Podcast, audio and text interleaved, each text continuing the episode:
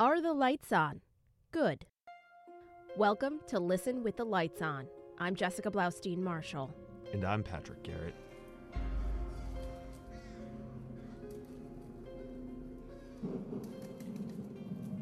The pair of ill fated star-crossed lovers is a tale as old as time. One Hudson Valley legend tells such a story that of an English explorer in the New World and a Native American woman named Manteo. Once again, master storyteller Jonathan Kruk joins us to discuss the legend of Manteo. When Henry Hudson sought the Northwest Passage to Cathay, he felt a river of mountains had to be his pathway. And he sailed up this majestic river and found the wideness of the Tappan Zee, as now we call it, inspired him to believe, yes, I've definitely found it. But when he got up, of course, to a place now known as Half Moon, he thought, oh, well, I guess this is not exactly going to lead me to China. Perhaps we better turn around. And in the journal of Robert Juet, it just says the water got pretty shallow and we had to, well, turn around. Well, coming down the river, when they got to a place some describe it now as Denning's Point near Beacon, they noted wild grapes growing and craving fruit to ward off scurvy. A fellow begged, a Skipper, may I go ashore with a few men to gather up the grapes? Well, they had a little boat called a shallop, and they had a little sail and oars, and they go to shore, they gather the grapes, and it's a beautiful September afternoon along the Hudson River and they gorge themselves on these grapes while, unbeknownst to them, they're watched by the native folk who had in their dreams learned that there'd be some strange beings crossing the salty waters coming to visit. They puzzle over these beings. They have skin colored like snow, and they're wondering what are these things? Are they sick? Are they manitous or spirits? Well, well, they're wearing peculiar clothes. Yeah, but look again. They smell bad like animals, and they have hair on their faces like animals. They must be animals, or pretending to be human beings. Well, whoever they are, the native folk decide these are the Mahican people of the river. They think we better just get them out of here. So they load up their arrows and prepare their shrieks and shoot arrows into the air and are crying out, Get away, get out of here, you, you weird things. And, well, Van Horen and his little crew there, they jump up, jump into the shallop, and they begin to go out. And unfortunately for Van Horen, an arrow strays into his leg. And he falls down and says, Go, go, I'll, I'll meet my fate, a brave man, in the hands of these savages. And off goes the little shallop. It reunites with the half moon, and they want no more of these little raids. And the boat slips south on what Hudson called the River of Mountains. They later encounter other fierce uh, native folk wanting to kind of drive off this, this weird canoe pulled by clouds. Well, there's Van Horen lying on this little shore, and he's surrounded by native folk who are puzzling over what to do, and they're actually afraid to touch him. For in some of the dreams the old wise women had, these people who crossed the salty waters would bring illness upon you. Finally, a chieftain's daughter named Manteo snaps her tongue at these fearful ones. Give me the healing pouch with the herbs. I'll treat this fellow. He's a man. Can't you see him bleeding? Looks different than us, but it's a man. And so she breaks off the tip of the arrow, pulls out the shaft, and treats the wound. And they bring the fellow back to their village and hold council. What are we to do with him? Well, the men say he hasn't been initiated into the proper rituals of manhood. He's not going to come with us. And the women say, yeah, but he is a he. He's not going to come with us. So Manteo says, all right, I'll take him. And the one chore we can perform together is to check the fishing wares. Now it happened Van Horen, back in his native, the Netherlands, knew about making little traps in watery ways with pointed sticks so the fish would swim in, but they couldn't swim out. Then you could spear and catch them, and he worked together with Manteo. Well, eventually, of course, the two grew affectionate toward one another, being long in each other's company. They taught each other the other's language, and soon that affection, well, developed into a love. And Manteo would often find Jacob, well, melancholy, and she'd ask why. Well, I'm homesick.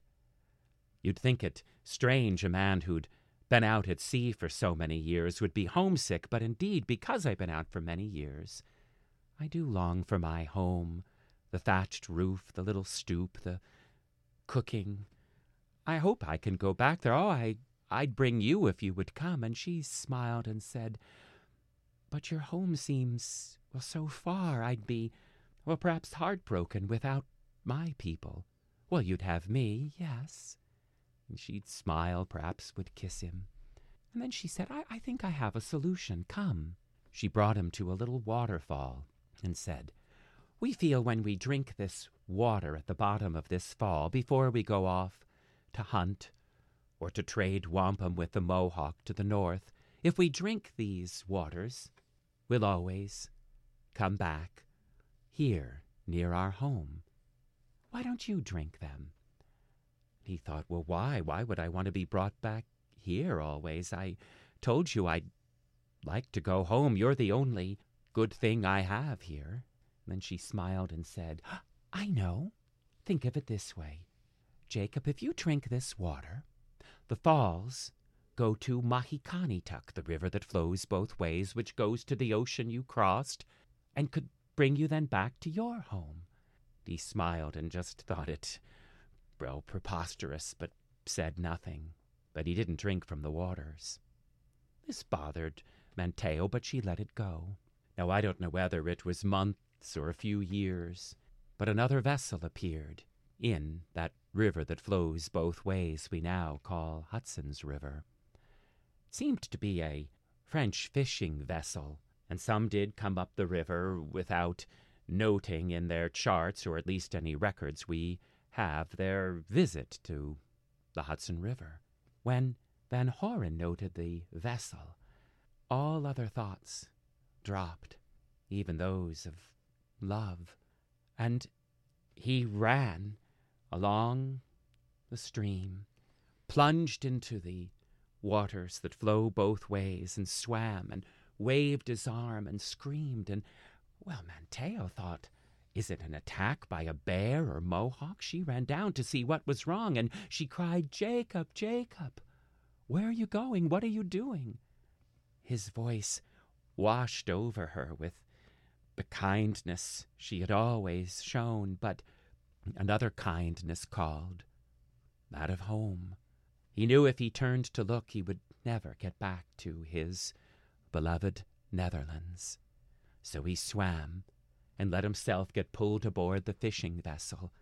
And then, continuing to hear her screams, he just hung down his head and made up a story. I'd been held captive by these native folk and narrowly escaped, and that's why you hear the screams.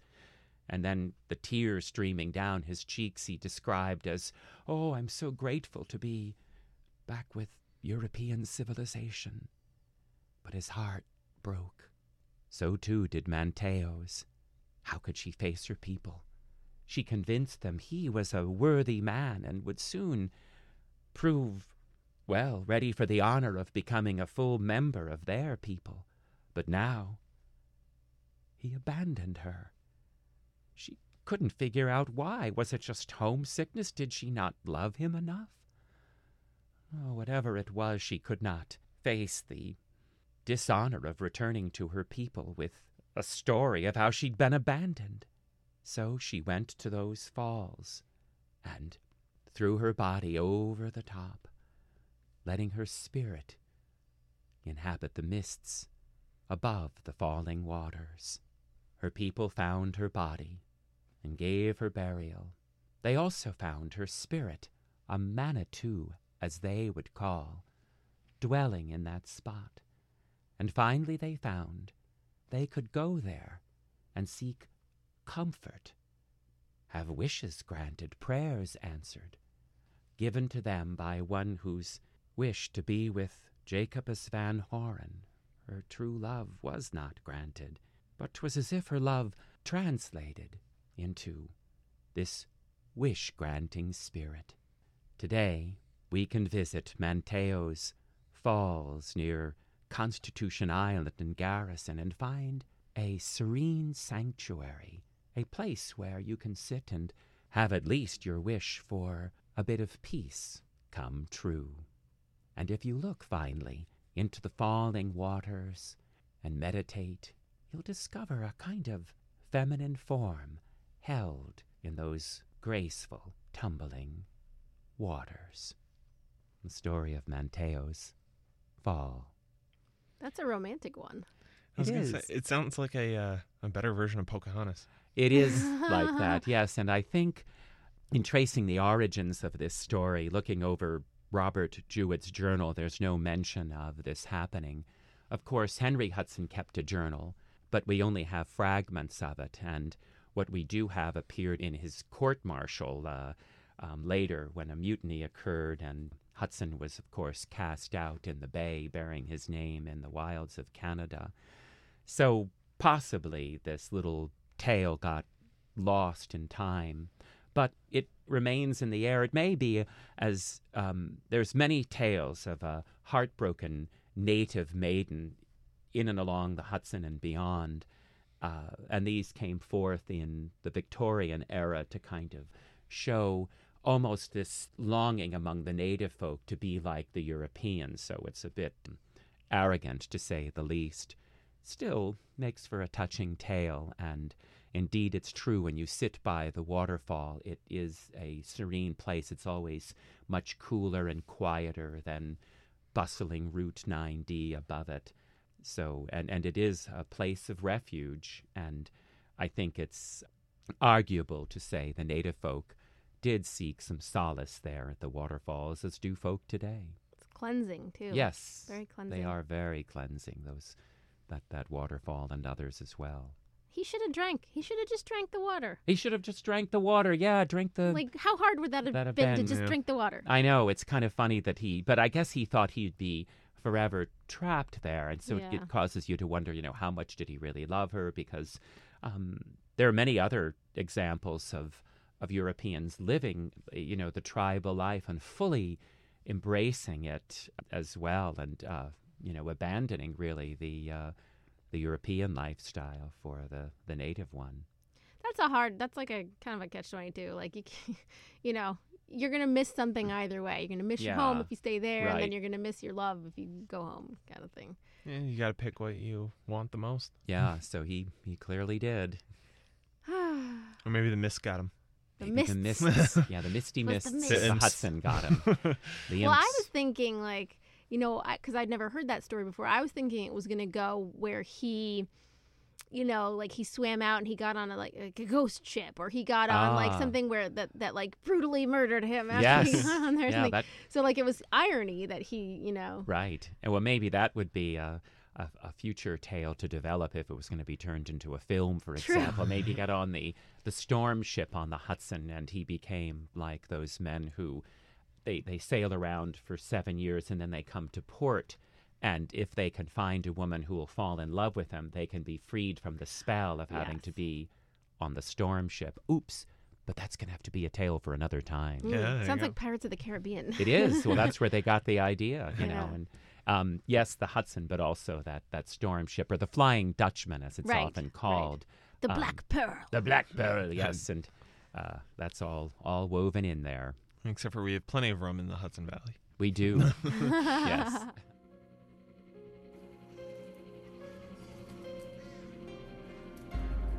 Thanks for joining us. Listen with the Lights On is a production of WAMC.